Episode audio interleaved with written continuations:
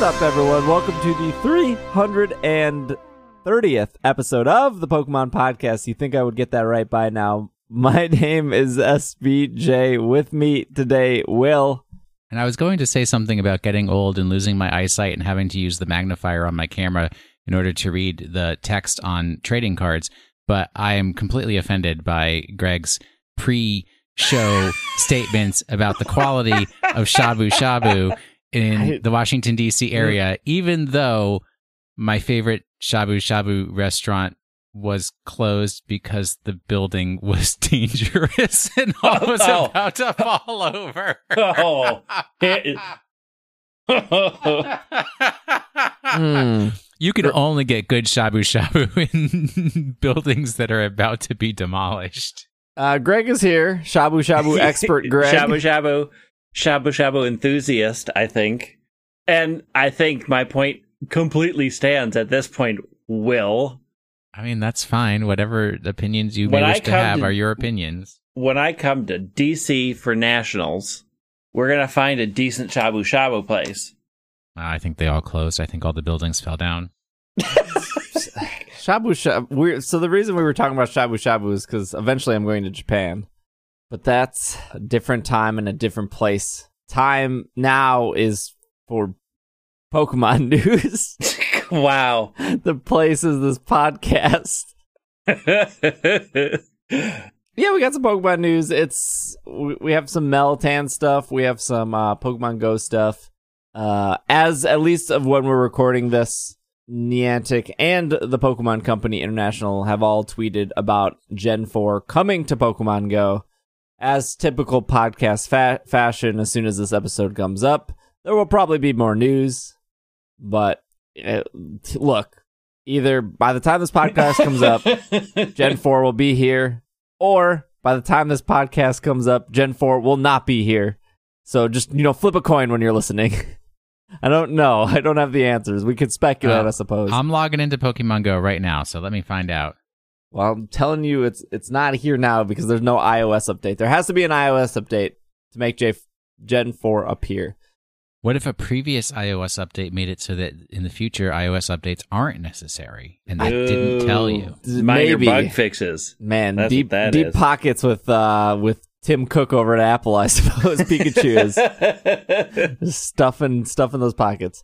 Yeah, so we got that. We have our question of the week. We have our Pokemon of the week. We'll see if we'll fit in some emails. Uh, there's not there's a lot of news articles, but again, just like last week, a lot of news articles, not that in depth, like not a lot of talking points about these news articles. But we'll kick off the news here with some Animal Crossing news.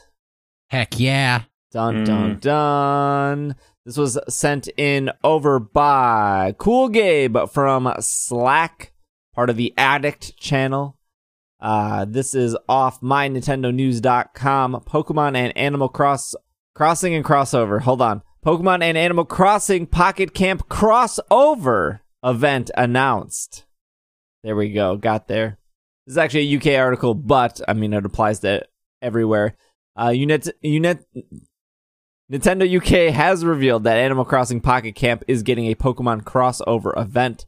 This special event is due to begin tomorrow. I actually believe it's in the game right now, and will f- feature a Pokeball scavenger hunt, which will enable players to get various Eevee themed items. Animal Crossing Pocket Camp is available for both iOS and Android. Who is still playing Animal Crossing Pocket Camp? Raise your hand. I never started. Never Sorry. started. But you're both Animal Crossing fans. I am not an Animal Crossing fan. Really? I- hold on. But Will, you hold on, Will. I know you're a big animal. Greg, we need to address this. How are you not an Animal Crossing fan? It has everything you like in games, I feel like. Oh. okay, list those things. All right, it has cute creatures. One, It has uh people you can flirt with. that is not a requirement. It, you can you can decorate your character. I know you're into character. You're I know I know you're into your characters looking good. True, but most of their stuff looks terrible. Oh my goodness. No, Okay. it doesn't. They've got nice little outfits for the seasons and everything. Here's okay, so true, cute, yeah. Decoration, yeah. Here's my bigger problems with it. One, the people I like move out of my neighborhood and the people I hate move in. It's like real life. No, real life, I just ignore them in the game. I have to interact with them. That is not real life. Two, I have to check in every day or these lazy people don't clean up my town. And so I have to be there every day to be on top of these lazy animals who are like, meow, meow, meow, meow, meow, meow, find me some sofa. No, find your own sofa. You've tasked me to beautify the city because all y'all are too lazy to pull some weeds. They actually fixed that in the most recent one. Well, so I tell you, the last one that I played was on the 3DS, and I forget which one it was. New Leaf. New Leaf. And this is literally, I got the perfect town beautification rating or whatever that was. Hmm Yep. and I could leave a mayor note, and this is what it says, and still to this day. Pokemon's out. See ya. You're on your own forever. the mayor. and I shut off the game and I never went back. I mean, that's fair. The thing is, is I, I, I, I don't like games that punish you for not checking in daily that have that daily requirement. like the So- weeds. you know, I have to work. I have other games I want to play. So if I don't get to it every day, then I am punished for for not attending to them. And I do not like that aspect of Animal Crossing. And every time I'm like, do I want to get back into a somewhat ugly relationship with a game that I like for the first like couple of days when I'm really into it, but then I realize that I have to grind every day and then I'm like, uh uh-uh, uh, i am out. That's a fair complaint. I think, and I think though, like with current the current trend of games, I think games are getting away from punishing players and trying to reward players to come back. I mean, you've not to bring up Destiny, but Destiny is a game that used to make you work really hard for something that you don't even know if you want it in the end, and they have kind of switched it to where everything you're doing is rewarding, and if you want to do extra stuff, you are getting rewarded even more on top of that. So I, I definitely see the like, oh, if I didn't play for a week, I know the minute I log in, there's gonna be cockroaches in my house, and there's gonna be three weeds times twenty one weeds because I think three weeds a day. And that elephant that I have been gifting for weeks is like, yep, I'm out. I'm over to so and so's town because I'm flighty. No, I didn't. Ugh. Here's the only thing that would get me back hardcore into Animal Crossing if it was all the animals were Pokemon. If that happened, then I would check in every day. Mm. What if they introduced a new mythical Pokemon that you could only get from getting achievements in Animal Crossing? Is it cute? Yes. What if its Yes. name was Because the current uh, one ain't. Meltan? Will you never played? uh You never played Pocket Camp? Oh no, no, I I have no interest in Pocket Camp. I only play mainline Animal Crossing games. Oh, I see. So I, I I only do core series Animal Crossing Oh, games. I- Exactly. I, understand. Valid These complaint. side games are not, you know, they're just not up to snuff. They cut out all the things that I like. exactly. That I mean that that's not. There's no Tom Nook in there. That's not Animal Crossing without Tom Nook and his horrible lending policies. I uh was so excited for Pocket Camp when it came out, and when I I played it probably for four or five days before I realized that it did feel like a chore. Now I understand that like most of Animal Crossing is a chore, pulling weeds, running errands, chopping down trees, picking up garbage, recycling. Like it, it's a lot of lit chores. I mean, no, I mean, tr- I don't want to do them in real life. I do not want to do them in my video game life. It's the har- like the har- reason why I have a hard time picking up Stardew Valley. Like I know it's supposed to be an amazing game, but I'm like, do I want to get into chores the game? Exactly. Kind of no. But like Animal Crossing, I would say easily top five favorite series all time, hands down. And then Of the- yours? of mine, yeah, yeah. Oh yeah, Steve used to go to that online marketplace to where you could trade items. Like if you were looking for specific items that you needed. Oh, that was back like in the Animal Wild Crossing World. eBay. Yeah, that was that was a long time Okay, ago. so what what about Animal Crossing as we now switch over to Animal Crossing podcast? So how Perfect. does it? So, I've been waiting 330 episodes for this. it's, It's Crossing. Cast. What about Animal Crossing makes it in your top five? So I think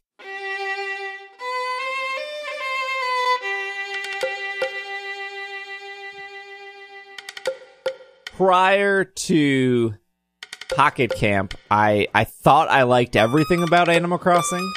Like I thought you know, everything was a perfect game besides silly stuff like you plant a bunch of flowers and then all of a sudden somebody moves in and they just happen to move in on all the flowers you planted or Uh, you have the perfect location for your. It's mostly visitors, or it's mostly people moving in. You like have the perfect location for your house. All of a sudden, somebody moves in.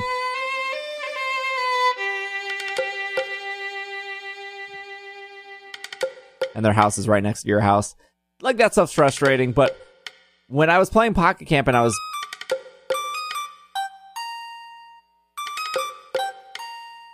one of the first things that came to mind was man, this game seems like it's really asking for money up front. Whereas I think games like Magikarp Jump or Pokemon Go or even like Clash Royale, beginning of Clash Royale, maybe not so much, but Clash Royale now, those games really don't ask for money. Um, and I like that. And I, at that point, like, whether or not you want to put in money into a mobile game, that's totally up to you. That's not the discussion. But the thing that Animal Crossing Pocket Camp was missing, which is I think why I really, really liked Animal Crossing, was one, it was missing the museum. And there was a big part of me that I really liked of, you know, finding my two fossils, doing, do, fishing in seasons, collecting bugs. Um, and then that all just kind of came back to, oh, duh, I like games where I can collect stuff. Cause like I play Destiny and I literally collect guns that I never plan on shooting, but I want them in my vault. So if somebody goes, "Do you have this gun?" I can go, "Yeah, I got, I got them all. Do I use them? No, but I got them." and uh, I play another game called Pokemon, which again, it's a lot of, "Hey, I caught an Abra. Am I going to use that? No, but into the PC it goes. but if somebody asks, I do have an Abra. Yeah, my biggest problem with New Leaf, which I will learn uh, going forward, especially for the Switch game, what we don't know what that's going to be called yet, because Animal Crossing is definitely in my top five games as well, is play with other people as little as possible. Because I like was playing New Leaf, I thought I was doing great, having a good time, had my house set up the way I liked it, was you know just tooling around my town, doing flower beds and everything. And then I went to visit my friend Nick's town. And this dude has, like, in the space of one month, like, perfectly laid out pathway tiles with hedgerows around fountains and statuary. I hate that's that's and, a thing I hate about Animal Crossing. That's and I'm like, I cannot get to this level. So just don't go to people's towns. I don't like the tile sets that people lay down. I wish Animal Crossing had a way that I could just build a road or build a path Yes, in I, the game. I absolutely agree with that. I mean, that's one. Like, I like collecting games up to a point, and if I realize that there is, if it's just for me, I sort of look, I see too far behind the curtain. I think it's part of my problem with Animal Crossing is that I'm doing, I'm filling out a museum not because it fits a story, not because it is just to fill out a museum, and only I see that, and that doesn't interest me. Hmm. I mean, I, just mean, other it and I'm people like, eh. see it if they come to your town. Yeah, but then I have to like open the gates and then well, sit yeah, online while they come yeah. wandering in. And no. Yeah. The second thing that I really liked about Animal Crossing was I don't. It's weird because like I don't really care about decorating my house. I'm more so. I care about decorating my town. So like being able to put up benches and flowers and cut down trees and put up a lighthouse and this is where the coffee shop goes. That is a hundred times more appealing to me than my house because I don't think I, in in reality, you don't actually spend a lot of time in your own house when you're playing Animal Crossing. You're running through your town. So like running through something you've created. And that's why people put down those tiles to like make that. Like I get it, I get why people do it. I just hate it because it's a lot of work and you accidentally pick them up and then oh, I just wish they would. That's a different complaint, but Pocket Camp was missing those two things. It's missing the museum aspect, and it's unless you know in the last year it's been out, they've added a museum. I don't think so. The first five days it didn't, and it's not like it's not a really a, it's a campsite focus, not a town focus. Which like customizing the van, like your little RV, that was really cool. Like I do like I I did think that was cute, but it didn't running between like vertical screens because it's on a mobile phone didn't really feel fun. It, it, it running between those vertical screens for me made it point like really clearly make made it seem like these are just boring errands that I'm using to get tickets, but I could pass all of this by if I just spent the money. And honestly, I think my time I think just spending the money is is a better use of my time than running through I, it's cool though, going back to Pokemon that this Pokeball scavenger hunt is in it. Uh, you can get Eevee themed furniture, you can get Eevee themed uh hoodie, hat, outfit thing. I must I guess at the end of the day it's cool that these two franchises have finally touched each other because I know that uh, correct me if I'm wrong will there was no Pokemon items you could put in your house. I know there was like Star Fox, there was Zelda, there was Metroid. Oh yeah, no no, no Pokemon. So there was other Nintendo properties there but never Pokemon. I mean if they ever make that Animal Crossing Pokemon game, then I will be back in. If the Switch is that, if the 2019 Pokemon game is Animal po- Animal Crossing Pokemon, then I probably will play it. I don't think that's going to be the case, but what if they did have either. animal? What if they did have Pokemon furniture? See, that's cool. I think. No. Ugh. Ugh. Also, the the one thing about the an- the mobile game that I think is really great was the three little uh were they crows or ravens? I don't remember what kind of bird they were, but the little Pip Boys that tuned up your RV. Those characters were amazing. Right. Pep, I thought they were penguins. Pep, Pep Boys. Are they penguins? I know they were birds. I'm pretty Boys? sure. Pip Boys, Pep Boys, I, whoever they are. They Pep Boys is the auto place. Pip Boy is the thing you wear on your arm in Fallout. okay. Well, let's let's put those two things together and make a game. All right. Interesting. so after this 20 minute conversation about Animal Crossing, I'm I'm assuming the uh, crossover event Pokeball scavenger hunt isn't pulling you guys in. No. Oh heck no. no. Not unless that's the only way to get Meltan. As somebody who did play it, like that's I feel like I've just missed everything. Like at this point, like why go back? I've already missed everything up to this point. Yeah. Some other Pokemon news here. A Pokemon Center to open in Singapore. Pokemon Center store will be opening up uh opening at the upcoming Cr- Jewel Changi Airport in Singapore. The, the store alongside the new airport will be open in the first half of 2019. The store will offer an array of Pokemon merchandise sold in Japan as well as original merchandise exclusively created for the Jewel, such as toys, stationery, and trading card games and video games. What is what what exclusive video game and trading card is going to be sold at a Singapore location? Uh, We'll have to find out when uh, it opens. Let's go Meltan only at Singapore. I'm fine with that. Pokemon Center stores currently operate in several several locations across Japan and sell many kinds of official merchandise. The new store will be the first official permanent Pokemon Center outside of Japan since the Pokemon Center store in New York was transformed into the Nintendo World Store, also known as Nintendo New York. This store's logo features Lapras, Pikachu, and Celebi. They need to open up a Pokemon Center in the Mall of America. Well, that's not going to happen. So Mall of America 2. there's going to be another one. Yeah. They're Where? expanding. Across the parking lot. Oh, You both have to prepare yourself Uh oh. For Or- trouble? for for the Ultra Spooky Cup online competition. I do like online competitions. I'm not uh, big on Ultra Spooky, though. Uh, the newest online competition may send shivers down your spine and put a shiny Mimikyu in your goodie bag too. I'm in. It's time Yep. to sign up for the Ultra Spooky Cup, a single battle competition permit permitting only the spookiest and creepiest Pokemon we could track down. Who is we? This competi- Nintendo. this competition will feature plenty of haunting ghost types like Palossand. I like how that was their choice to that, point well, out. Uh, Pokemon with a sinister visage like Midnight Form Lycanroc. And even Pokemon like Pikachu and Eevee that are known to wear special costumes for occasions. Be prepared, even the spookiest of mythical Pokemon will be haunting Pokemon Ultra Sun and Ultra Moon competition. All qualified participants in the Ultra Spooky Cup online competition will receive a shiny Mimikyu. So make sure you Uh-oh. sign up. Players must compete at least three battles to qualify. You'll be eligible to receive a shiny Mimikyu whether you win or lose. So find a team and have fun.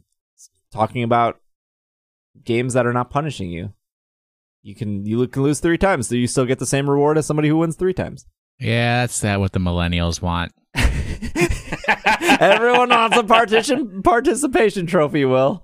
The event will begin at 0000 UTC on Friday. I don't know what time that actually is. Uh, October 26th.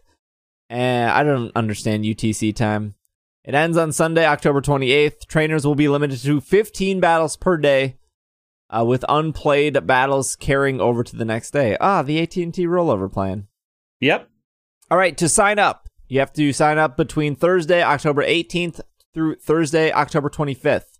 You must sign up during this period to uh, to participate. You may sign up for the competition once per game. Register to your PGL account. Okay, so uh, if if somebody has never done this before, Will, it sounds like you have done it. Uh, not in Ultra Sun, Ultra Moon. Hmm. Am I signing up in the festival plaza? I think so. Uh, am I signing it up on used the- to be you had to go to the website. Pokemon Global Link website. We should, you know, haven't done one of these since I think X and Y.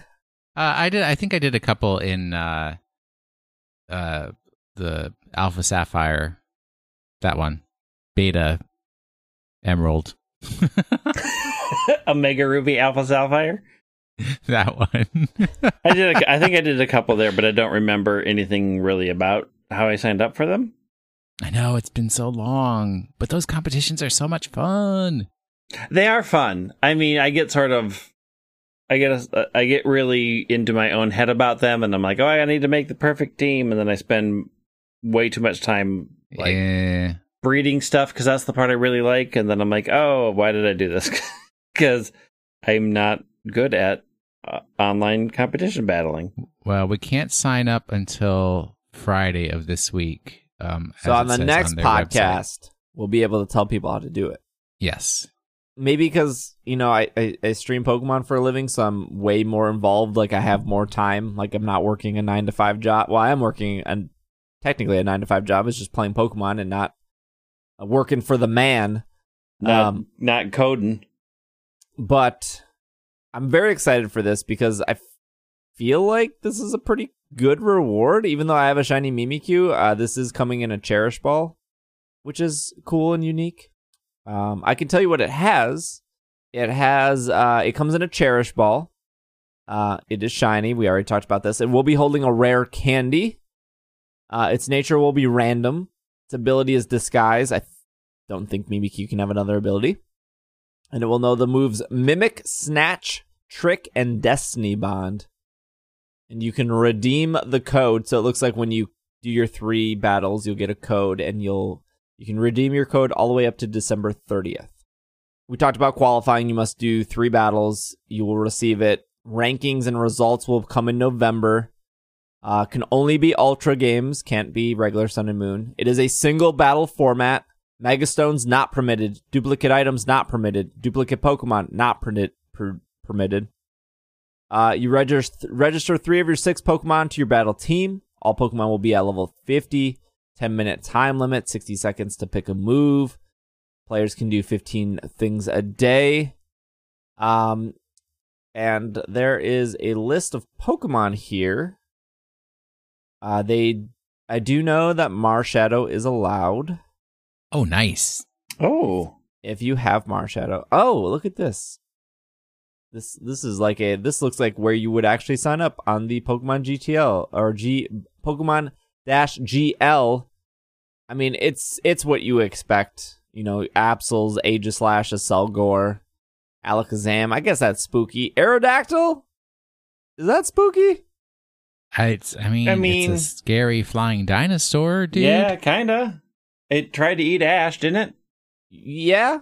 Rattata, that's spooky. That's spooky. Ekans, yep. Yep.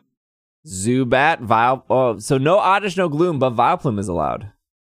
Well, it's I'm vile, sorry, Will. so Paras That's fine. I like Vileplume too. Meowth, and Alolan Persian, Alolan Meowth, not regular Meowth or regular Persian. Victreebel is allowed to all forms of Grimers and Mucks. Of course, your Gengar line, your Hypno line, your entire Marowak line, uh, Koffing Weezing, Tangela, Mm. Mr. Mime, Ditto, very spooky. how is Tangela spooky? Uh, it's, you know, What's in Yeah, those you don't know what's tentacle under his things? Nice. All right. All right. I'll give you it. my boys, uh, Omanyte Kabuto line. Ugh, they're scary because they're so bad. Get get yourself Basically. a Noctowl. Be like Ash, shiny Noctowl. Get What a clever little Noctowl. uh, Ariados, Crobat, Espeon, Umbreon, Unown. Want to get yourself some? All of the unknowns. uh, get yourself some Unknown going on here. Murkrow line, of course. Only the letters B, O are allowed. Stop. That's too scary. Gligar, Sneasel, Grand Granbull's scary. I mean, it's a It's a big- Big scary bulldog. It'll bite you. Okay, all right. Hound Houndour, Hound Doom, a Mightyena, Dust. No Poochyena though. Poochyena too No. adorable. Too adorable. Too cute. Uh, Shiftry, Dr- Dustox, Shedinja. They what? Whismur, Loudred, Exploud. There's, mm, ah, they do have the butt. Mm, mm. yeah, okay. Sold. Sold on the scary butt. Sableye, Mawile, the Gulpin line, Carvanha, Sharpedo, Cacnea, Lunatone, but not Solrock. Well, because Solrock is daytime. yeah, that's, that's, not, scary. Very Daytime true. isn't scary. Crawdaunt, I mean, daytime TV might be. Daytime TV, very scary. Crawdaunt, uh, Zangoose, Viper, Claydol. Of course, your Shuppet line, your Duskull line, your Snorunt slash Glalie, your Absol. Your Huntail is spooky, but not your Gorebyss. Huntail, So Hunt- Huntail's got them teeth. it's true. Uh, your drift, your your balloon line, your Mismagius, your Honchkrow, Your balloon line. your stun tanks, your spirit tombs, Skorupis, uh, Croagunk line, Carnivine, Obama Snow, I guess is on here. I'm, I guess Abominable Snowman, I suppose. is Yeah, I what get they were it. going for. Uh, Electivire, Magmortar, mm, okay. mm, Rotom, I, I don't know what to tell Darkrai you. is allowed. It's a big one. Darkrai. Liepard line, Gigalith. Gigalith. Just no, no, no Boldore, just Gigalith. Why Gigalith? Well, you know, Rock cavers. It likes to wear fancy costumes. all right. Batskulin is on Bat- this well- one. Is it because it's so scary how bad it is? Y- yeah, scary bad. Mm-hmm. All right. Krookodile, Sig- Sigilyph, uh, Cofagrigus, Zoroark, of course, got the Tell, Garbodor, of course, Jellicent, the entire Litwick line, B-E-M, uh, Golurk, you know, stuff you're gonna expect, Volcarona, Hydreigon, there was, uh, there's the, uh, Aegislash line, Meowstic, Slurpuff, I guess is spooky, apparently, Pangoro. Well, I mean, cotton candy that tries to eat you. Yeah, I'll get it. All right. Of course, Pumpkaboo line, Trevenant, Noivern, Hoopa. Again, another mythical Pokemon you guys can use. Decidueye, Incineroar, both on the list.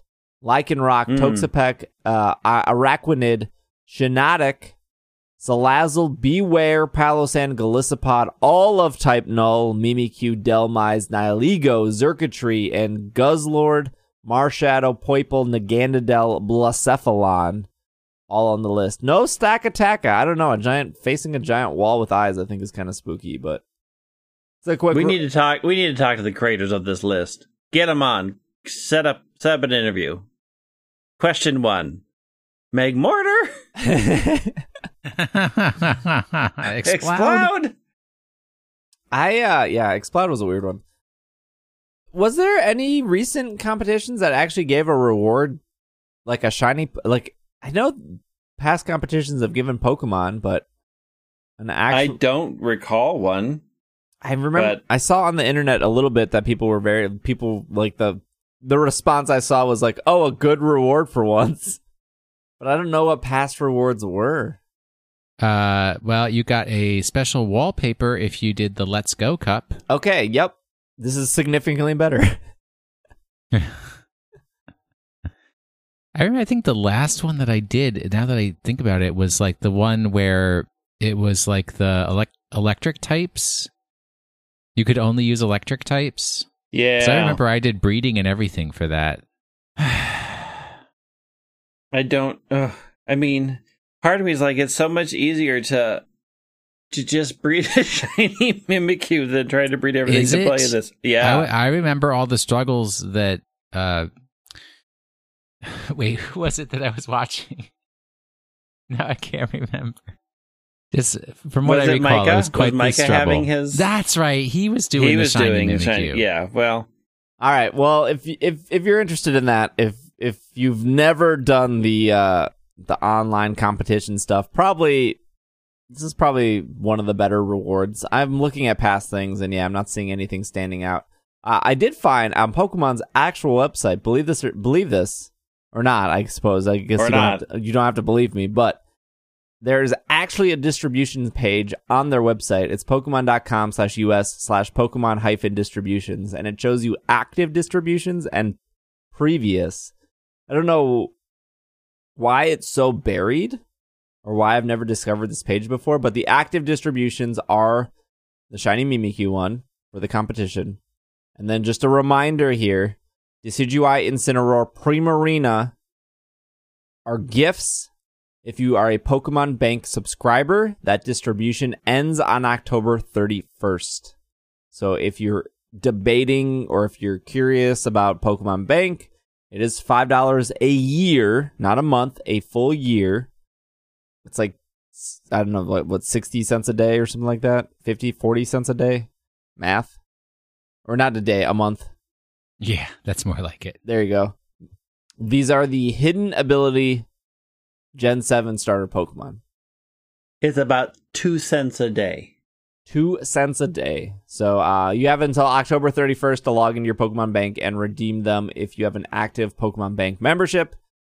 And now we're going to take a quick break. And we got some Meltan news to talk about and some Pokemon Go news to talk about. So we will be right back. Hey, uh, what do you guys think about pumpkin spice? Pumpkin spice. Pumpkin spice. Pumpkin spice frosted flakes. Pumpkin spice. Pumpkin spice mini wheat. Pumpkin spice. Pumpkin spice frosted flakes. Pumpkin spice. Pumpkin spice pop tarts. Pumpkin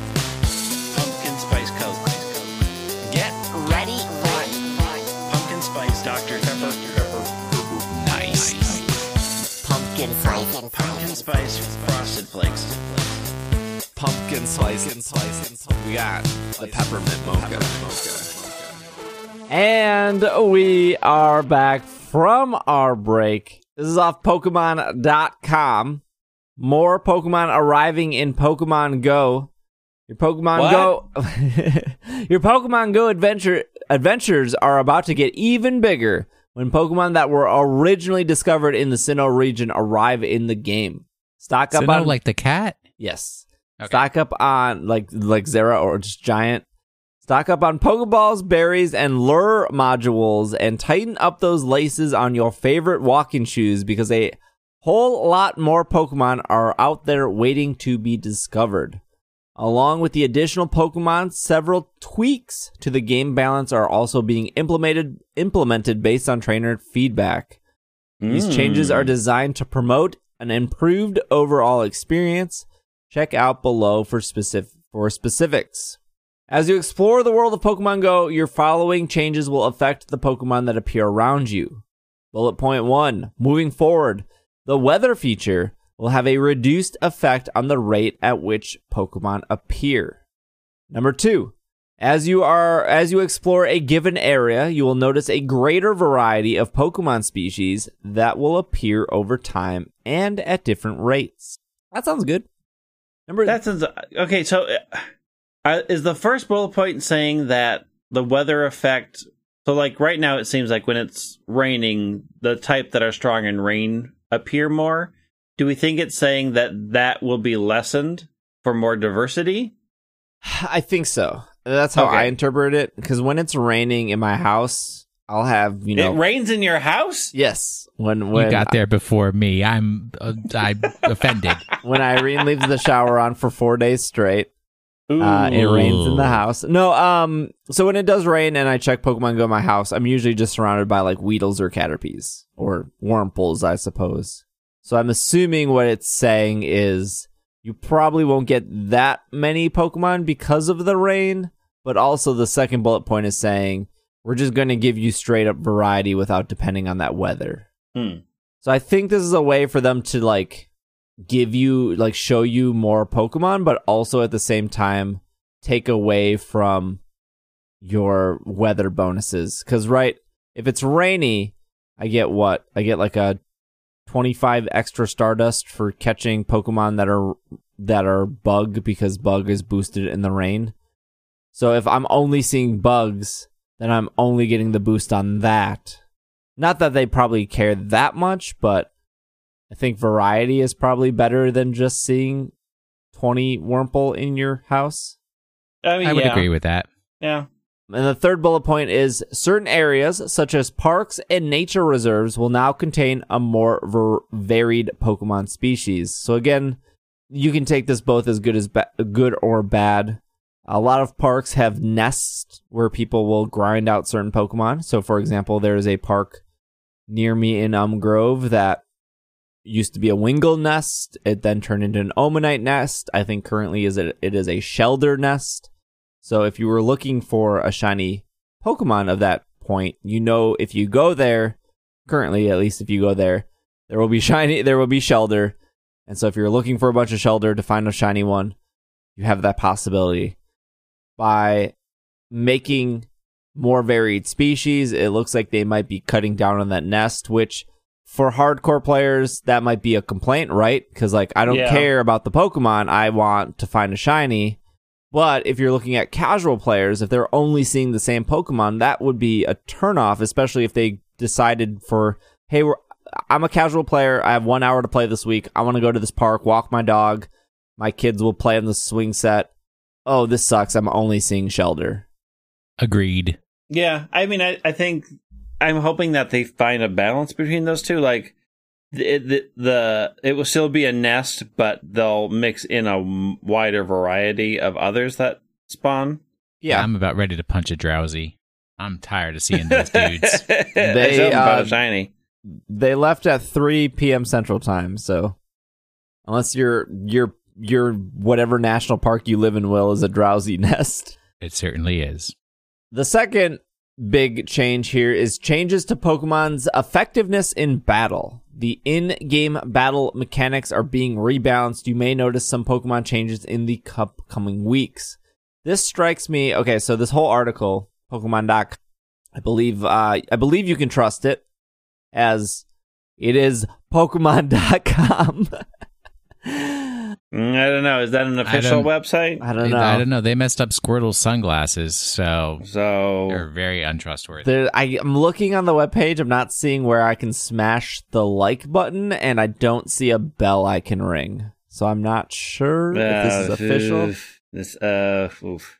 Anyways, what this what this is saying to me is, even if Gen Four rolls out, let's say you know, ten minutes after you finish this podcast, it sounds like this this second part isn't coming until maybe a week or two after that. I don't think they're going to do all the changes, and I think we saw that before with when they announced weather. Stuff happened, and then weather came like a week later. I think, if I remember correctly. If it wasn't weather, it was something else that they changed. Anyways, this is what they're changing. CP values will be adjusted going forward to improve game balance.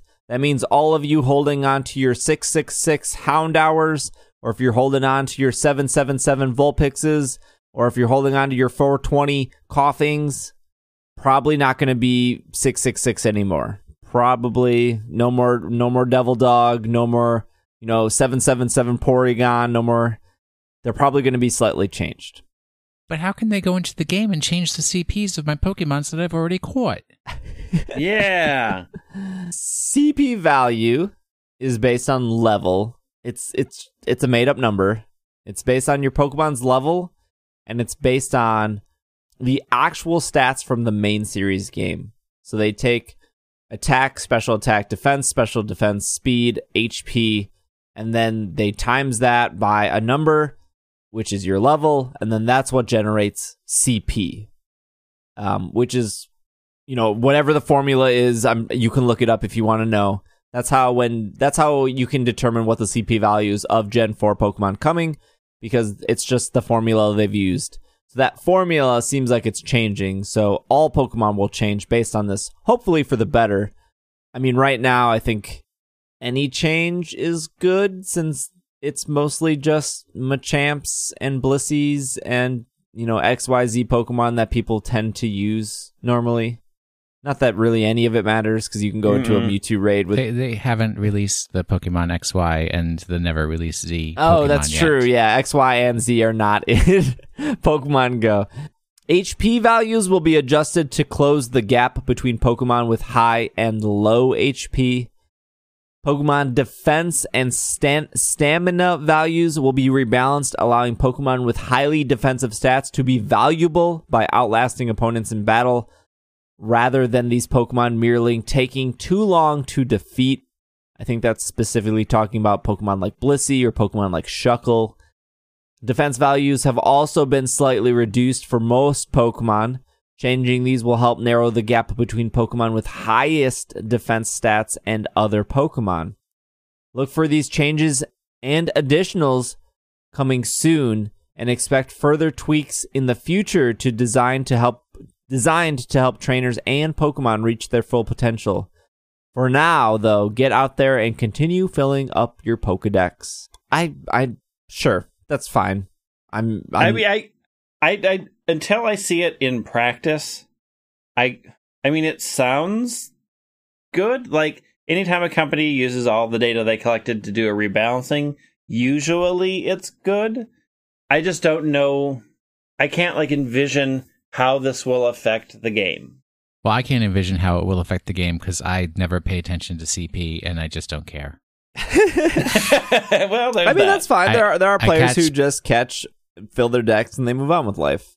There's nothing wrong with that. the, the only way I pay attention to CP is when I'm like choosing which Pokemon to evolve so that I can have all the different Pokemon. Is I do the one that I sort it by CP number, you know, CP or whatever, and then I just do the one that has the highest, and that's the one that gets to evolve. Congratulations, you won the prize. No, that makes sense. I mean that makes sense. yeah, that 'cause makes sense. Pokemon would be at the highest level at that point. Um, and then you're saving Stardust and Candy trying to power it up if you decide to ever go that route. I think Only it's when just required to by research. like the battling part of Pokemon Go is not exciting. It's not like super great. It's you know, a- as it stands, you just sit there and just constantly throw yourself against the gym if you have to, and eventually you'll wear everything down. So, if that process is a slightly faster, great.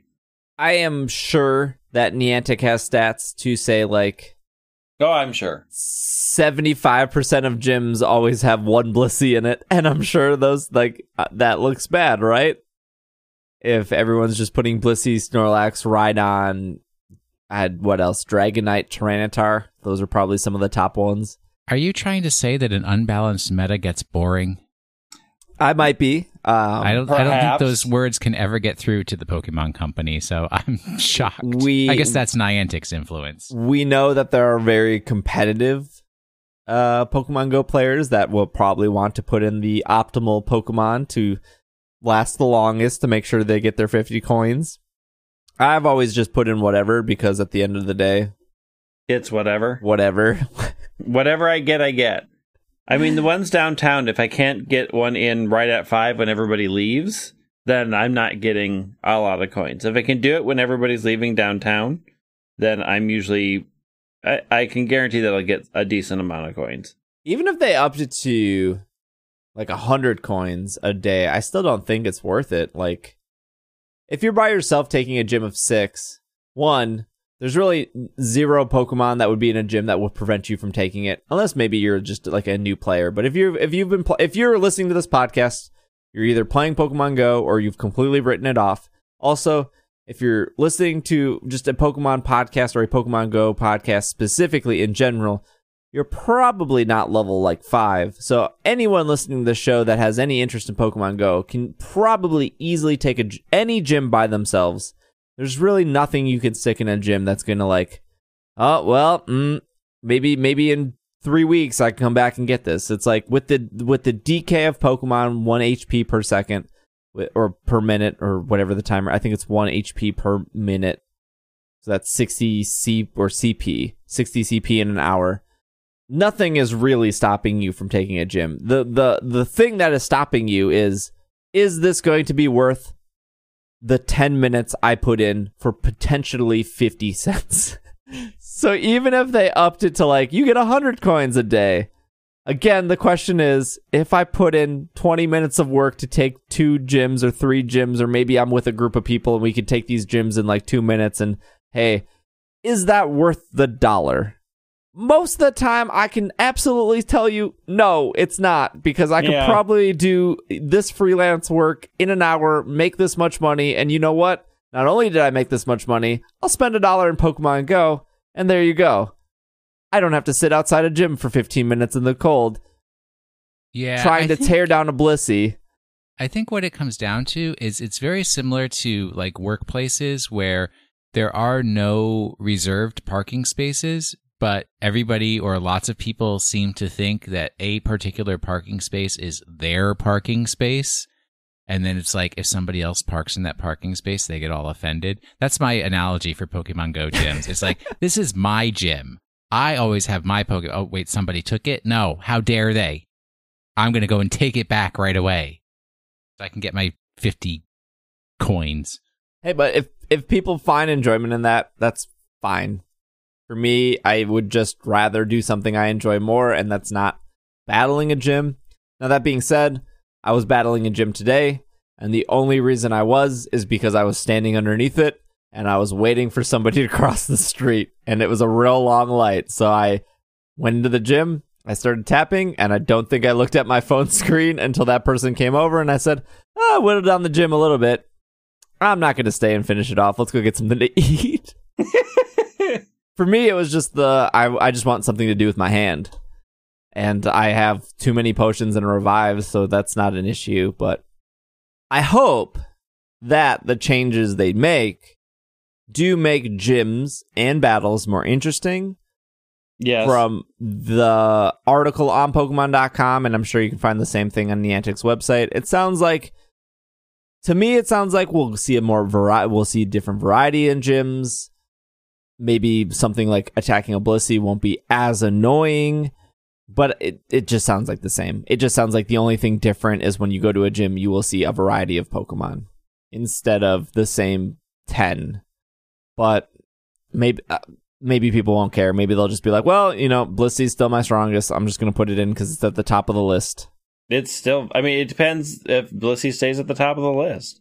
Yeah, we don't know what the CP changes. So, to uh, shift gears a little bit, there was a second video about Meltan. I think it was like story number two or adventure, whatever the whatever they're naming this little mini series with Professor Oak talking to Professor Willow. I'm assuming you both saw it. Yep. I did watch that. I thought it was really cute. Uh, we'll talk about it here in a second. Let me just read what we have here. This is uh, there's a full page about Meltan on Pokemon's website. You want to read about it here, uh, but I'll just re-summarize Meltan real quick in case you've missed it. Uh, but most of Meltan's body is made from a liquid metal, and its shape is very fluid. It can use its liquid arms and legs to corrode metal and absorb it into its own body. Meltan generates electricity using the metal it absorbs from an outside source. It uses this electricity as an energy source and also as an attack that can be fired from its eye. Clearly a curious Pokemon, Meltan is very expressive and shows interest in all kinds of things. Many reports have come in about sightings of Ditto in Pokemon Go that have transformed into Meltan. The number of sightings have significantly decreased over the past few days, but it appears that the Meltan are still appearing in various areas. Research is being conducted on those appearances of Meltan. We have learned that Pokemon Go is somehow the key to meeting this curious new Pokemon in Let's Go Pikachu and Let's Go Eevee. We will provide updates when we discover more. In a recently discovered video, evidence of Meltan shows the mythical Pokemon is surprisingly expressive. Meltan loves metal objects, which it will slowly inch its way towards any that it finds. It is also very curious about its surroundings and it seems to enjoy doing whatever it pleases. We know we now know that Meltan appears in Pokemon Go. In order to catch Meltan, it is essential to have a mystery box, which can be received by sending Pokemon from Pokemon Go to Pokemon Let's Go Pikachu or Let's Go Eevee. Sending Pokemon from Pokemon Go into one of the Nintendo Switch titles will get you a certain item in the app, such as candies, for a specific Pokemon you sent. However, the first time you send a Pokemon, you will also get a very special item, a mystery box. The mystery box closes itself once it's used. The only way to open it again is to wait a set amount of time, and then send another Pokemon from Pokemon Let's Go Pikachu or Let's Go Eevee. You can also get a mystery box for sending a Pokemon to a friend's Nintendo Switch game, but you can only have one mystery box at a time. Meltan will appear once the mystery box is opened in Pokemon Go, but be careful. There are only they will only appear for the player that has opened the mystery box. Touch Meltan, touch the Meltan you see on the field map and then try to catch it with a Pokeball. You can then bring Meltan you catch into Pokemon Go from Pokemon Go to Let's Go Pikachu or Let's Go Eevee where it can follow you around during your adventure in your Kanto region. Even if you don't catch Meltan in Pokemon Go yourself, you can still ask a friend to send one they've caught to your Nintendo Switch game. And that is all the information we have on Pokemon's website. So there was another video too, though. There were two videos that came out. Yes, there were. I liked the second one a lot better. Yeah, me too. Wait, are we still talking the prof- Oh, you're talking about the one, the real, the RARL one? Yeah. The IRL one, yes. The IRL stream, the IRL Yes. Meltan stream. Uh, We'll talk about that one in a second, but um, when they originally announced that any Pokemon Go game could send to like any Switch game, I thought about that and I was like, why would somebody like my mom who doesn't have a Switch probably will not buy a Switch? Why would she ever want to like come to my house and send her Pokemon to my game that she can't get back, right? L- Unless she just doesn't want him anymore. But I guess if she doesn't want them Mhm. anymore, she could just throw him away herself. Throw him away. But, I mean, is the more likely scenario, why would your mom make you bring your Switch over to her house? Yeah, but now like this makes sense, right? yes. Has zero interest in buying a Switch. Mom is super addicted to Pokemon Go. Mom will want me to bring Switch to her house so she can send a garbage Pokemon to my game, but in return, she can get a mystery box. Yep. And then every five days, say, bring it back over so I can reopen my box. You're in it for life. it is a cool concept. It is cool that they thought about that. Yeah, I don't know. I don't know how how quick this box reopens because they said we don't know. I'm sure within a week, data miners will be like, "Oh, it's exactly four hours and thirty minutes and forty two Yup. seconds before you can open it again." They're gonna ruin it. Have they done this much uh build up to a mythical? I don't even think like Mew got this much build up. No, I, not that I remember. No. Victini just a little bit. it depends on sort of what you consider build up. Like, there have been teasers, like, well in advance, but I think they are clearly really pushing this to sell Switches. Like, I don't think there has ever been a mythical or a Pokemon that was designed to move somebody off an existing platform onto a different platform. So this one is going to feel very different. And they're going to market it so that everybody knows that you either have to find somebody with a Switch or buy one yourself. And you know, there's a ton of people who are like, "I'll just buy the Switch because I don't want to find somebody." Yep. Yeah. No, I mean, yes. But also, like, I just there are there are just like multiple types of Pokemon Go players.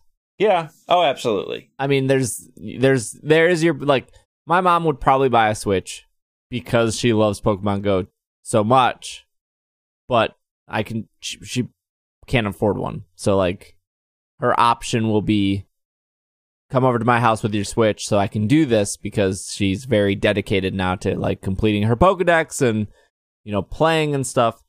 Your other option is there will be people who will buy a Switch and do this, I'm sure. They want more Pokemon in their life, which is exactly what the Pokemon company is trying to do. Is get more more people to play. And then you have like another set of players that they put so much time into Pokemon Go and effort into Pokemon Go. They're probably not they probably don't even think about this. Like they they will probably find somebody with the Switch to get this done, to get this out of the way, but their grind is going outside and going from raid to raid and doing that and they're not worried about anything else. And then there's the last type of Pokemon Go player that they're playing every day. They don't care that it's Pokemon. It's just the thing they do every day with their group.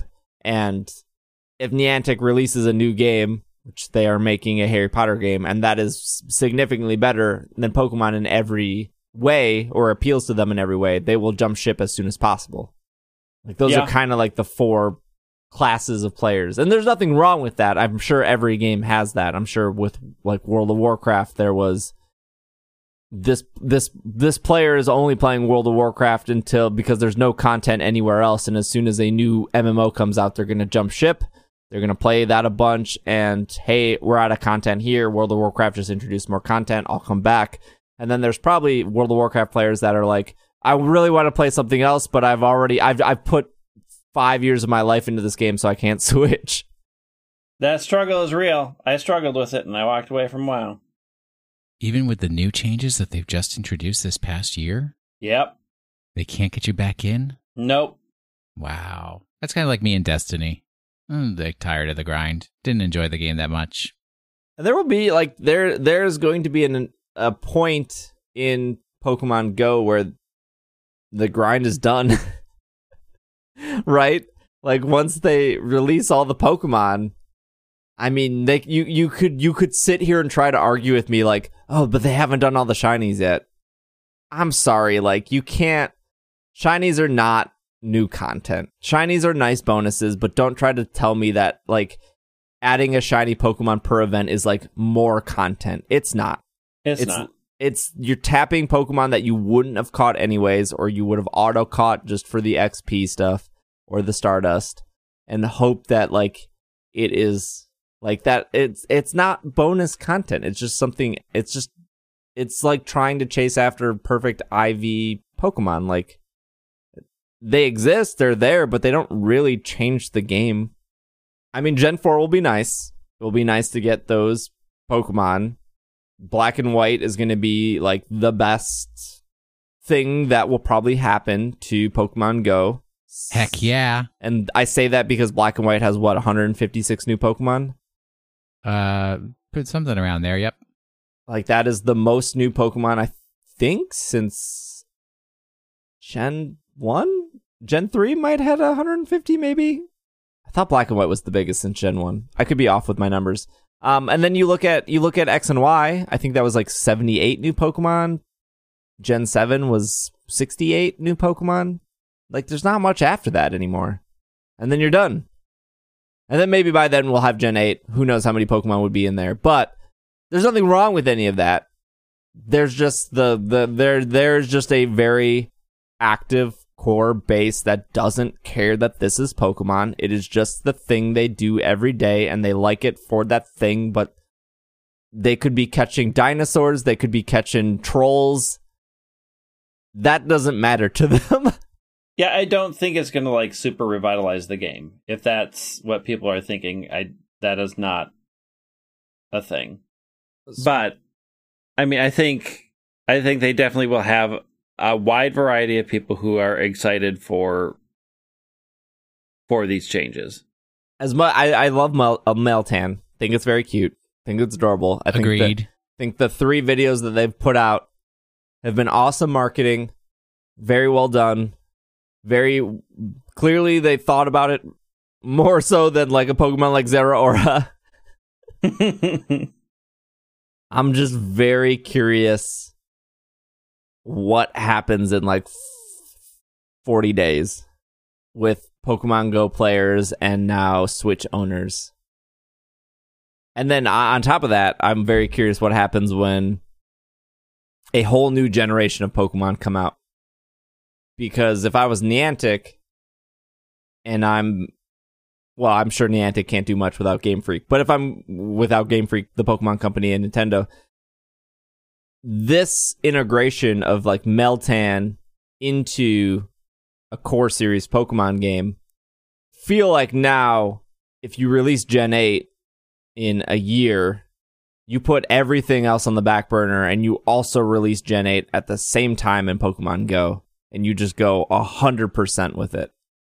And they probably could have done that during Gen 7, but also like I don't think they were ready for it because I don't think they Yeah. were ready for how big Pokemon Go was going to be back at that time. Yeah, I think you're right.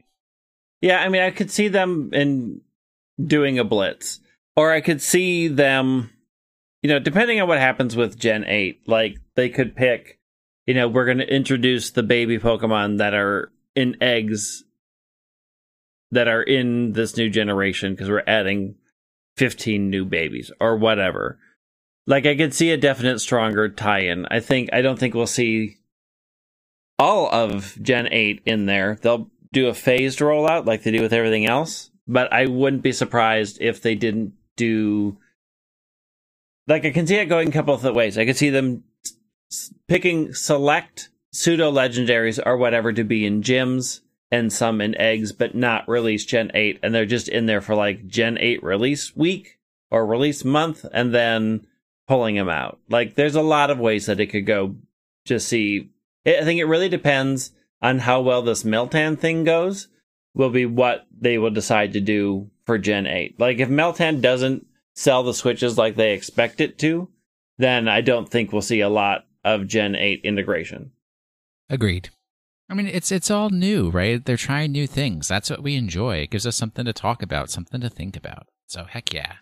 last part is during the live action video. I don't know what to actually call this. Um, like the minute 45 realistic Meltan video where there's we see multiple Meltan hanging out, having fun, doing stuff.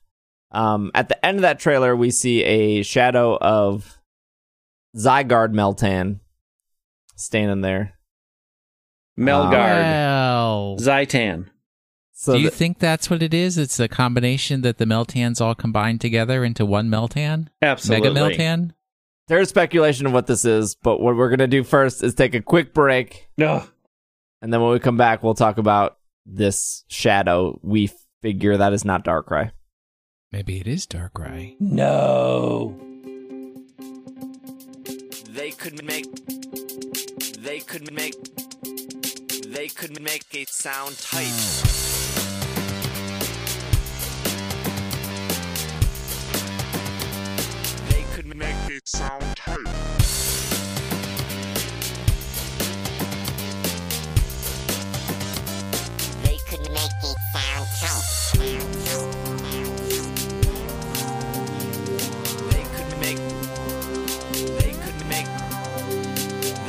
Make it sound tight. Sound. Sound. And we are back from our break. All right, so Sh- Shadow Meltan appears at the end of this Pokemon Go teaser live action trailer thing with Meltan. Uh, we see huge shoulders. We see Meltan's little nut head and eye, and that's pretty much it. So the speculation is: is this a new Pokemon? Is this a form change since we know that mythical Pokemon can change forms like Shaymin, like True. who else can change forms? Keldeo, Zygarde. I'm probably missing some.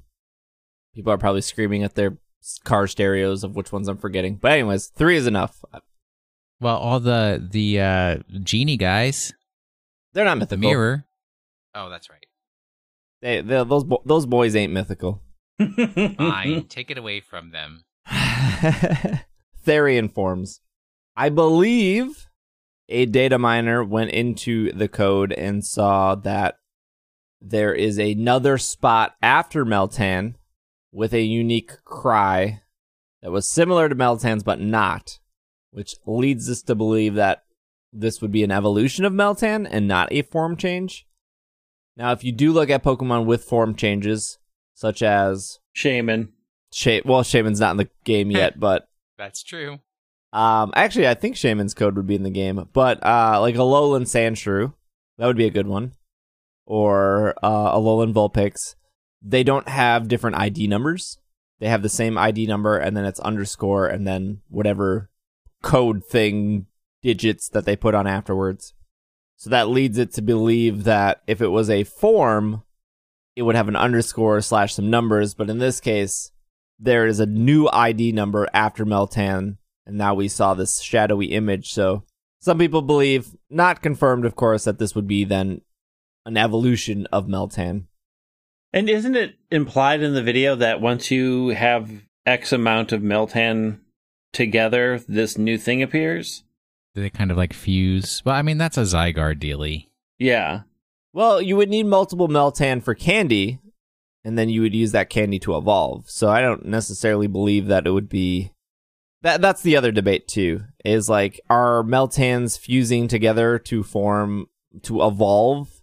Because we have Pokemon that technically fuse together that evolved. Like let's let, let's not pretend that Magnemite and Magneton were not just fusions. It's Magneton is literally just three Magnemites. Diglett Dugtrio. Yep, uh, another. Metagross. Yep, Metagross is. Metagross. Metagross is literally four Beldums strapped to a Metang. My worry, and I would definitely be upset, is if this is ideally multiple Meltans to form a bigger Meltan or an evolution, that does really rip off Zygarde's gimmick. Gen I mean, one, uh, it does. Gen 1 aside, you know, Gen 1 is by far not perfect. We Diglett and Doug, Dugtrio and Magneton are literally similar Pokemon in gimmicks of they're just three of the base evolution. But Pokemon Company has come a long way with making Pokemon after Gen 1 and for the most part Gen 2 more unique than that. Yeah, but you're also talking to a group of people that probably don't know who Zygarde are. So there's no reason not to reuse that idea because it would, for the core group that's seeing Meltan and Meltan's evolution, that is a brand new thing that no Pokemon that they are aware of has ever done before. Y- y- you're right. Yeah, they probably have never seen it, but at the same time, like mythical Pokemon are pretty special and unique. Mew is the only mythical Pokemon that can transform into another Pokemon, which again, Gen 1, ripping off Ditto. Understand. I get it.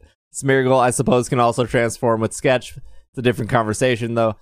If you're putting if like every mythical Pokemon is pretty unique, even to the point where like Manaphy is the only mythical Pokemon that can breed, which is cool. Well, I guess unless you count Phione as a mythical Pokemon, which can also breed, but that's, I mean, we're getting semant- semantics there. Although then you look at a Pokemon like Zeraora and you're like, what do you do that's so special? exactly. Wow. Poor Um, Zeraora, you don't know. I'll tell you what the deal is. The deal is Zygarde never got its game. So they're like, you know what? We never actually fully used that mechanic. We kind of jumbled it into Pokemon Sun and Moon, Ultra Sun, Ultra, Ultra Moon. We can we can try again with somebody who will put a real push behind. And then they're just going to reuse it. I guess the difference though between if we believe the game data as as this is an evolution, the difference here is though Zygarde was never an evolution. Zygarde was four different form changes. You got the Power Right. Ranger form, snake form, dog form, and then cell form. This seems like an evolution, and I guess the gimmick would be this would be the only mythical Pokemon that could evolve. Right. And we've definitely seen in Gen 7 and maybe Gen I think it was Gen 7 where Gen 7 was the first time we got legendary Pokemon to evolve, right? Cosmog into Cosmoem, Cosmogum Yeah. into Soul Yeah. and then Type Null into Savali, Savali. Those Yeah. are legendary Pokemon that can evolve. And then Gen 7 also gave us our first Ultra Beast that could evolve, which was Poipole. Wapel. Poipole. So to me, it doesn't seem like they're scared of making a mythical Pokemon evolve, and that would be cool and unique. But uh, yeah, I, I I don't know. It is very both cool and weird to see a bunch of mythical Pokemon in one place, the same mythical Pokemon. Also, that video is just adorable of like them clinking their heads together and them finding anything that looks to be metal and trying to absorb it. The little one broke the spoon. It ate the spoon. Must have been real hungry. I mean, I the, will agree that the video was cute. I I do think that its multiples will cause an evolution of some sort. I I, I think it's more than just because you need a bunch of candies. But I mean, there's just not a lot. I'm kind of hoping that I like the evolution form better than the base form, but judging by the shadow, I don't think that will be true. What do you have against nuts? Nothing. I just don't think it's interesting. I don't like the mechanical Pokemon as a general rule. I don't you're not a find. big, you're not a big uh, Klink fan. I'm not a Klink fan. I don't like Magnemite. What I don't about like Klang? Magearna. Don't. Nope. What about Klinklang? Nope. I don't even know who you are. I just don't find the mechanical ones that interesting, and I never have. I don't find their design unique, so it's just it's fine. I, I'm curious what they're deciding to do with it because it is definitely. I mean, it's definitely exciting because they're trying something new, which is good. I always like it when they do stuff that's at least branching out somewhere. I hope they I hope it's not a situation that's a lot like Zygarde where you have to find all of the pieces to make it happen, that you can just open that box a lot and get it. yeah, I'm also curious of how many Meltan can you actually get. It could just be collect a hundred Meltan, and it might take you, let's say, let's say for some reason the box takes seven days to reopen.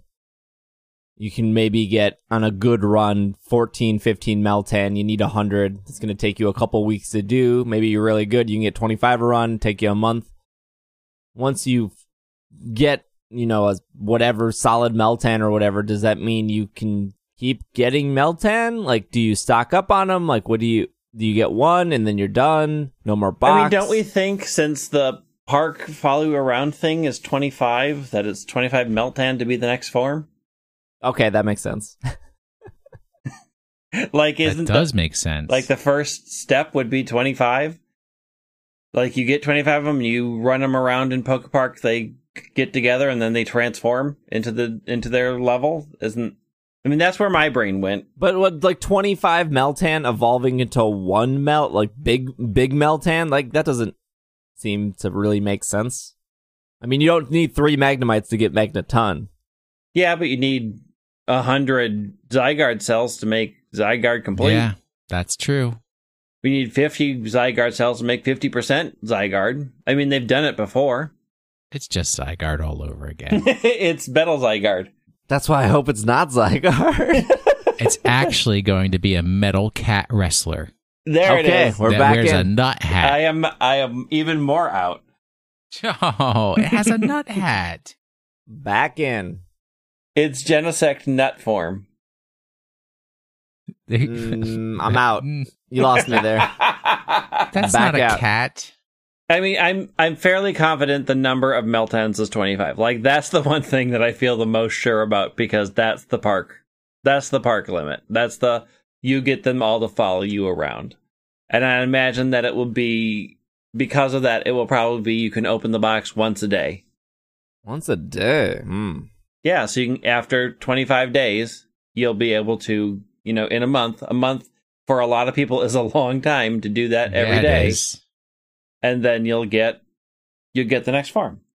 Then the question is like, if you evolve your Meltan into the big Meltan, how do you get another Meltan back?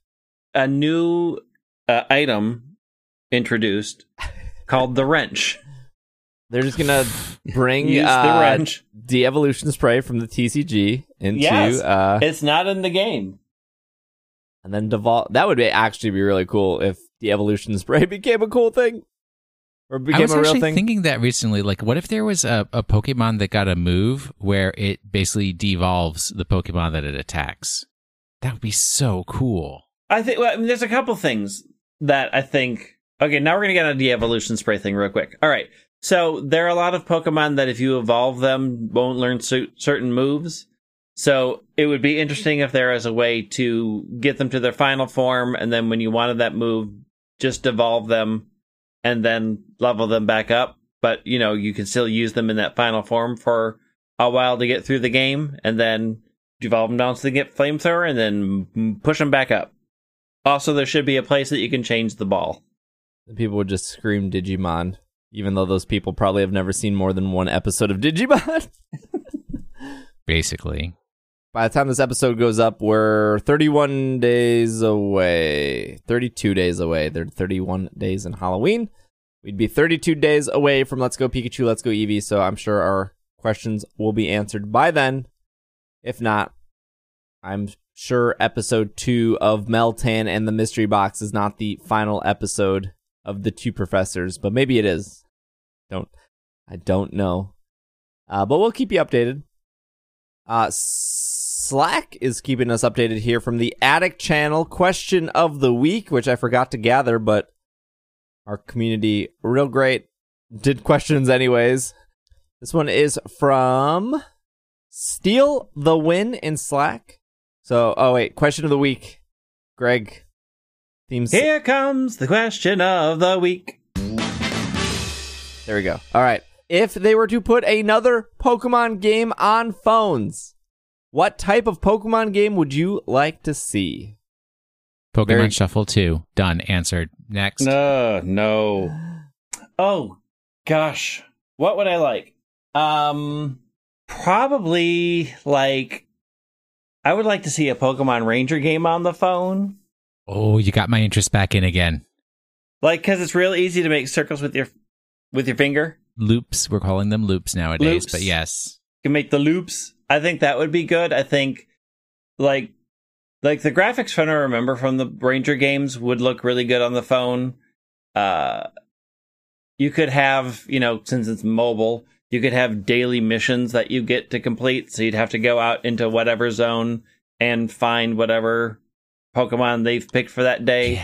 Like it does lend itself to a mobile experience. The controls are very work very well on mobile because like I can't see how that would work on a Switch because the touchscreen isn't there, but it does work in a mobile phone. So I think my answer would be I would like to see like the Ranger con- series continue in a mobile platform.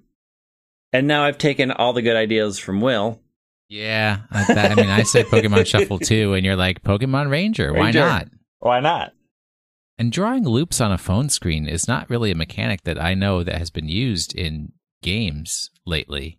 No, I mean, there's a bunch of the drawing games that are getting really popular right now, where it's like draw the path or make the figure to make this Oh, happen. The fill the glass of water one. Yeah. So like that mechanic is getting popular, or I shouldn't say popular. Is it's becoming more of a staple in games. So I could definitely see that as being a draw, and that series already designed around that being a draw. You got it. But what about but wait, Pokemon Shuffle 2? no.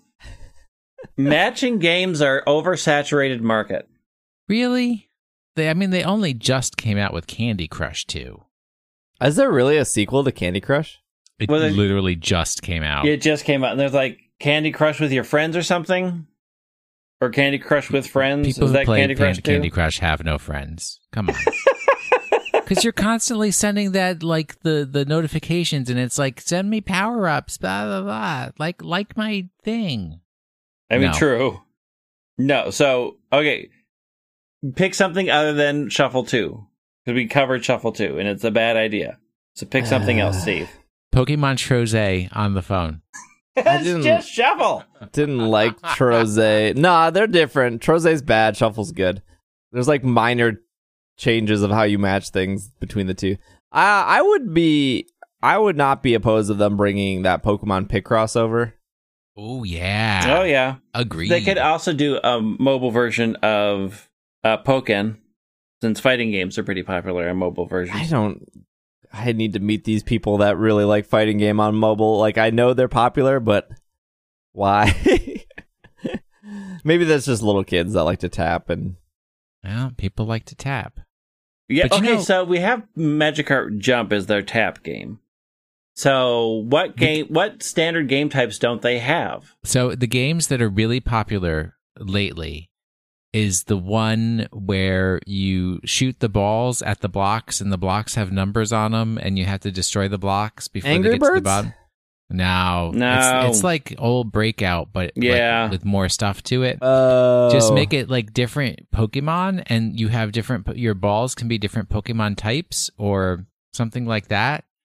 And so you have to kind of get the type advantage to knock out the blocks. And I've got a winner here. This is it. What about what about the pinball games? Are pinball games good on mobile? Mm, I mean, nothing's good on pinball's mobile, let's not hot right now. All right, so okay, so we know Magikarp Jump is their tapper, Shuffle is their Bejeweled, Camp is their thing, pictures. Yeah, but that's not a Pokemon game. Pokemon Camp with I mean it's got little things in it. Uh, Quest is what type of game? Their summoning game, Quest is their like candy or a cookie clicker game. But isn't Magikarp Jump their cookie clicker game? Yeah, no, because you're always says that Quest is a cookie clicker game, but it's not. It is. Because cookie clickers, you're just grinding the same thing until your numbers get bigger, and then you grind the next thing until the- your numbers get bigger. the whole thing about it is that you leave it running and you never turn it off. Quest, you turn off. You don't have well if you're playing it wrong. If you're turning quest off, you gotta let that. You gotta let it go, go, go. You can't stop. No, you true, do though. one Coo- mission coo- and then cookie cl- you you walk away. One mission's not enough. You need to know what's in those pots. It is. It is. A, s- it is very. Yeah, I would also cross it with a summoning game. Yeah. They don't have surprisingly. Not that I don't. I don't think. I think this style is out, but the like tower defense games. There's none. Oh. Mm. Like, I think tower defense was very early iPhone. I mean, tower Um, defense is still pretty popular. So what if they had like Pokemon Gym, where you set up trainers with Pokemon as your tower defense, and you had to just stop challengers from getting to the gym boss, and then you could arrange the gym boss to be the final, like the, you. That's the final tower. That could be a fun game. Pokemon Gym. I think we need to work on that name. Oh, it's a prototype. uh, the other thing I'm that spitting out gold, and you're you got nothing but shuffle two. where I don't know what those games are called, uh, but it's like Simpsons Tapped Out, where you're like building your town, and then your town's Like gener- SimCity kind of thing. Yeah, Yeah. kind of. What was the other popular game that did that? I guess like Farmville.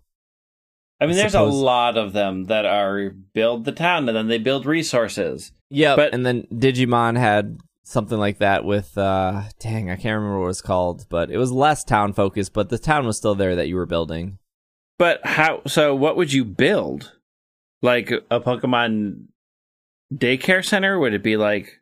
You build Pokemon School, Pokemon uh police station, Pokemon Center, Pokemart, Self Clo Well, Tower. no, you do it. You do it like Mystery Dungeon, where the Lysander Pokemon have their own town and everything. Oh, that yeah, I can see that. And you could select like a Pokemon to go off on a quest that you wouldn't actually see, but you'd send them off to come back with stuff, and then have a chance of like an expanded Pokepelago. Yes, Yeah. turn Pokepelago into something Yeah, better that's for it. mobile. There What's you go. that Fallout? That Fallout game does the same thing as like Simpsons Tapped Out. Yeah, yeah, yeah. Yup. What's the one that I'm playing right now? That Fallout does that? Shelter. Shelter, yes. I don't yeah. I'm surprised there's not a Pokemon game of that yet, but Maybe they'll have Genius Sonority do something. All right, Will, give us our Pokemon. Thank you, Steel, for that question. Sorry, I forgot to gather questions, but Steel was on top of it that week.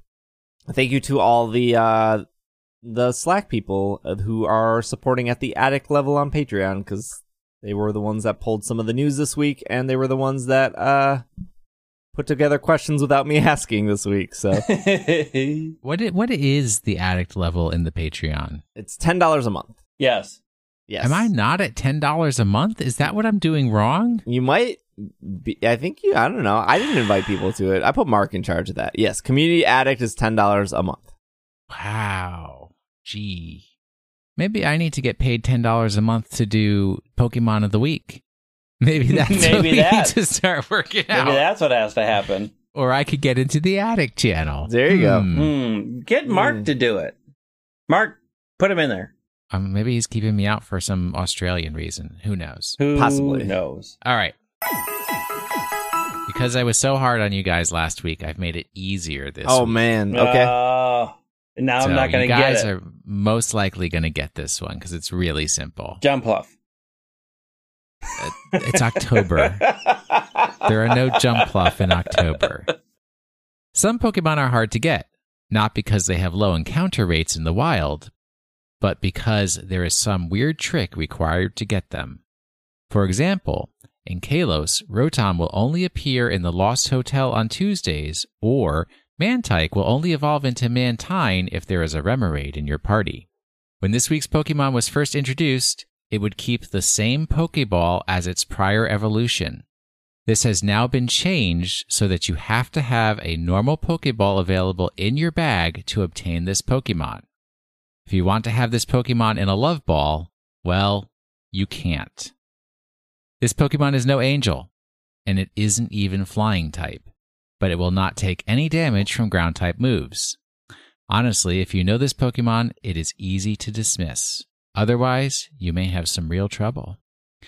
One popular trick is to have this Pokemon hold a Focus Sash. Focus Sash is a held item that allows a Pokemon with full HP to survive an attack with 1 HP left if that attack would have otherwise knocked it out. Unfortunately, a Focus Sash will disappear after it is used, so you need to be careful when using one during wild Pokemon battles. In tournaments, luckily, even items like Focus Sash or berries that would normally disappear after use are retained from one battle to the next. Much like Vileplume and Bellossom, this Pokemon has a partner evolution that also has a unique feature, and that feature makes it very popular in Baton Pass competitive strategies. So, who is this week's Pokemon of the week? I know. I think I know. It is Sheninja. I agree. Well, except properly pronounced, it's Shedinja, Shedinja. There's a D in there. But yes, that's, the, that's it. You are cor- both correct. I told you I made it easy for you this week. I actually didn't know that you needed a, a one free Pokeball. I just thought you needed a s- uh, an extra space. Yeah, you have to have a, and it has to be a regular Pokeball. It can't be one of them Great Balls or Ultra Balls or any of those other fancy balls. But yeah, if um in Gen three, it was it would get whatever ball um, Ninjask was in, Yeah.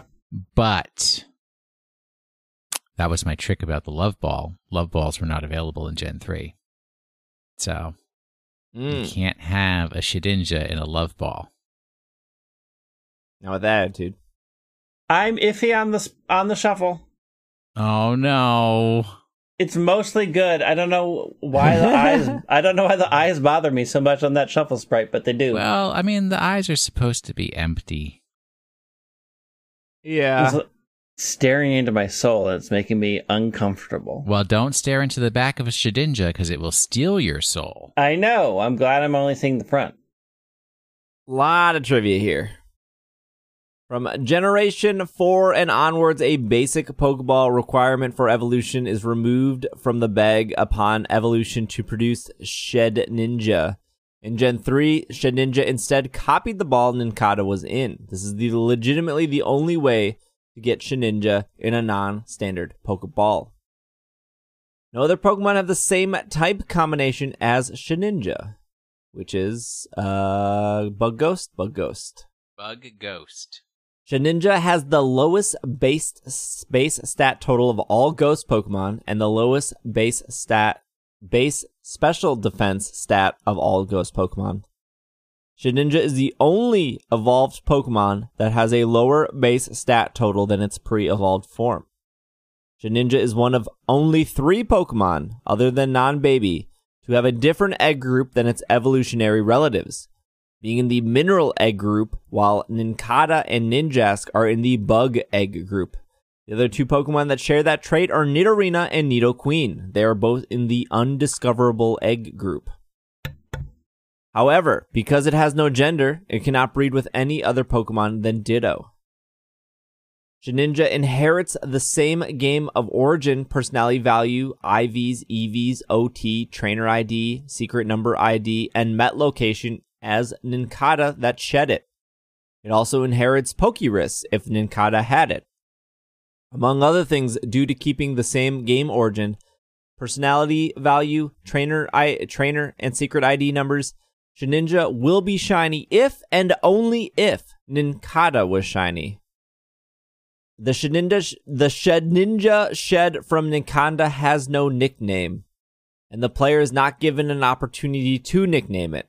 The only way to give Shedinja a nickname is for the or- Nincada's originally train Nincada's originally tr- original trainer takes it to the Name Rater. Oh, I didn't even realize that. Yeah, that that's new. I I mean, to me. You have to manually nickname it after the fact. Uh, Wonder Guard ability renders it immune to 13 of 18 attack types, the most of any Pokemon. Four of these immunities to Ice, Bug, Steel, and Fairy are entirely unique to Shedinja.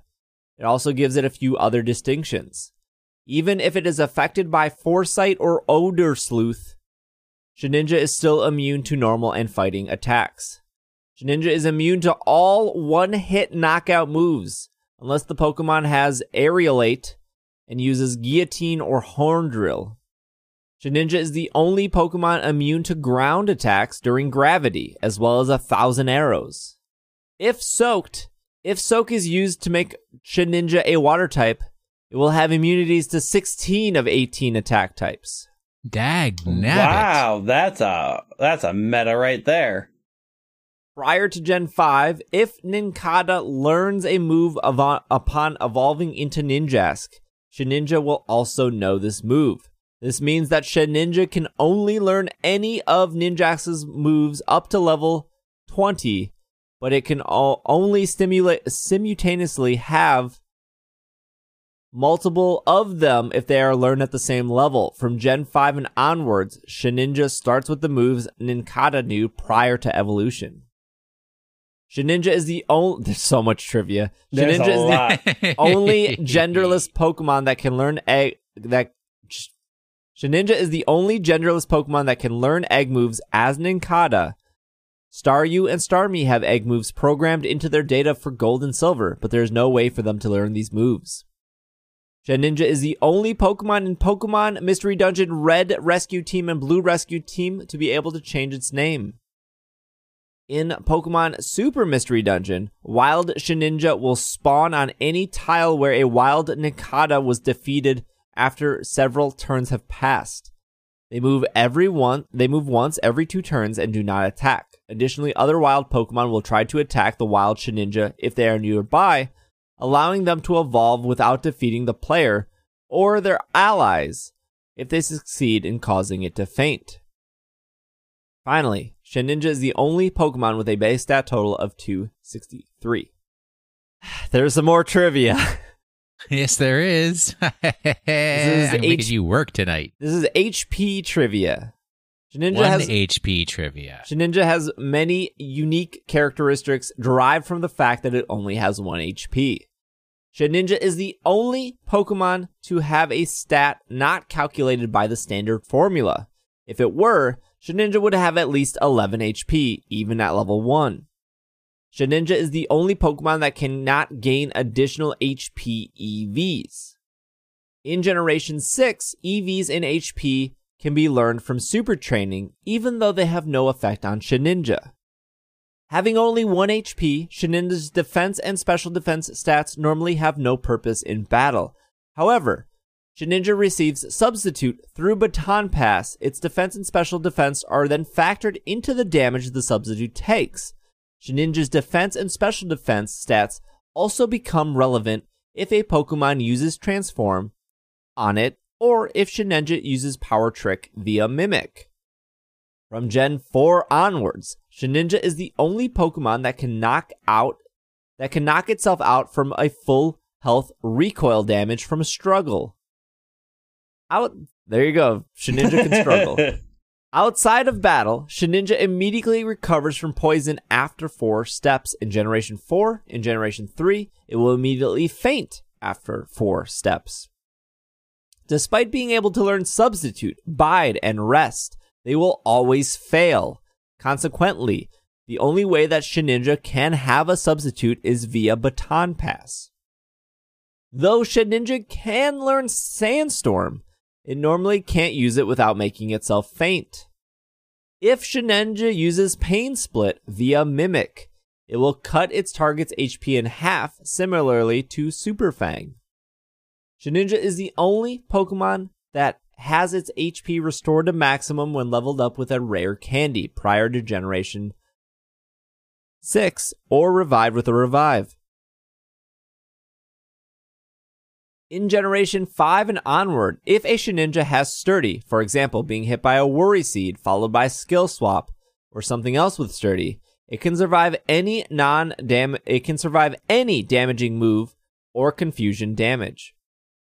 If Shedinja is holding a Focus Sash, it can survive a single damaging move or instance of confusion damage.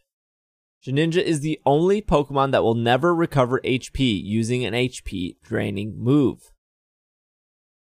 There you go. It's a whole lot of information about a very complicated Gen 3 Pokemon. It's wonderful. It's pretty And amazing. Spooky. That's one of the that's one of the that's one of the out there ones that I'm like, you know, they really went there with Shed Ninja. Yeah, I think you could probably make the same argument about Komala in Gen 7. Yeah. Comatose is a heck of an ability. For a while there, it was like I was trying to figure out if there was a way to skill swap Wonder Guard onto a Sableye when it had no weaknesses, but that was not a thing. Well, I think that's our episode. Thank you all for listening. Will, thank you for the Pokemon of the week. Where's my ten dollars? One day. Uh, we will be back next week, of course. Again, no clue if Gen 4 is coming this week, but it's okay. It'll arrive, and then we'll have to wait another year for another generation. So, no rush Yeah, but it'll be that. Gen five. It's worth the wait. That is worth the wait. We are only 30 reviews away from a thousand reviews on Apple Podcasts. So thank you everyone that reviewed us last week. 30 reviews away. It would be amazing if we can get to that before Let's Go Pikachu, Let's Go Eevee comes out. So if you haven't done so already, you use an iOS device or uh, iPad, which is also an iOS device. I don't know why I said that. Or you got for some reason your mother didn't uninstall iTunes on on her computer. Just click over there. It's super effective. Leave us a review. That would really help us out. Will is at washing the sink. Correct.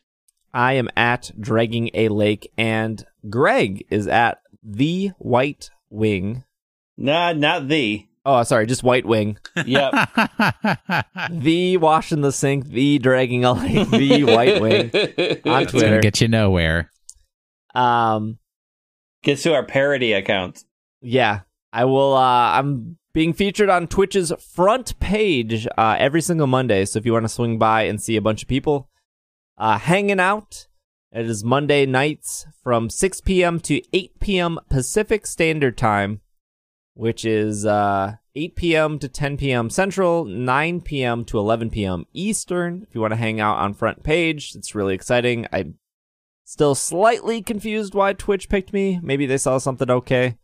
I guess. But uh, that's exciting nonetheless. We will be back next week, of course. Something, something, end of the show. Otherwise, Wait, can I make a public service announcement? for sure, yes.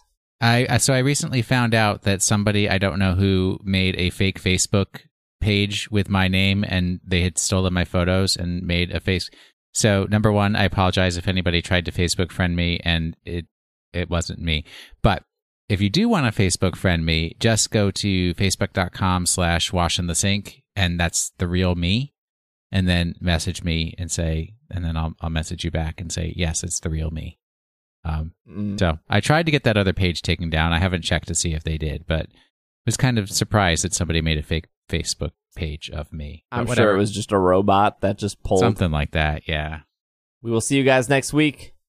This has been another episode of the Pokemon Podcast, and we are Super effective. Super Rangers.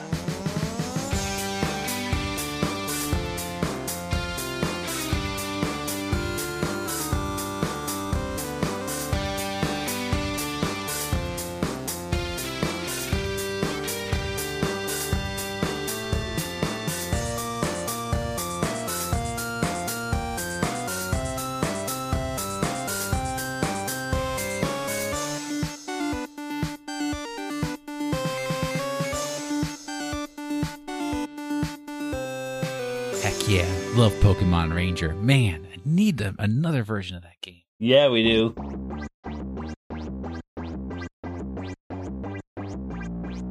a big shout out to the producers of this show, starting with Kevin, Cygnus, Ivan, Jeff, Pat Matrick, Robert, and Alex. Thank you so much for your support and supporting It's Super Effective. If you would also like to support It's Super Effective, you can head over to patreon.com slash it's super effective or even easier isc.cash thank you all for listening and we'll see you next week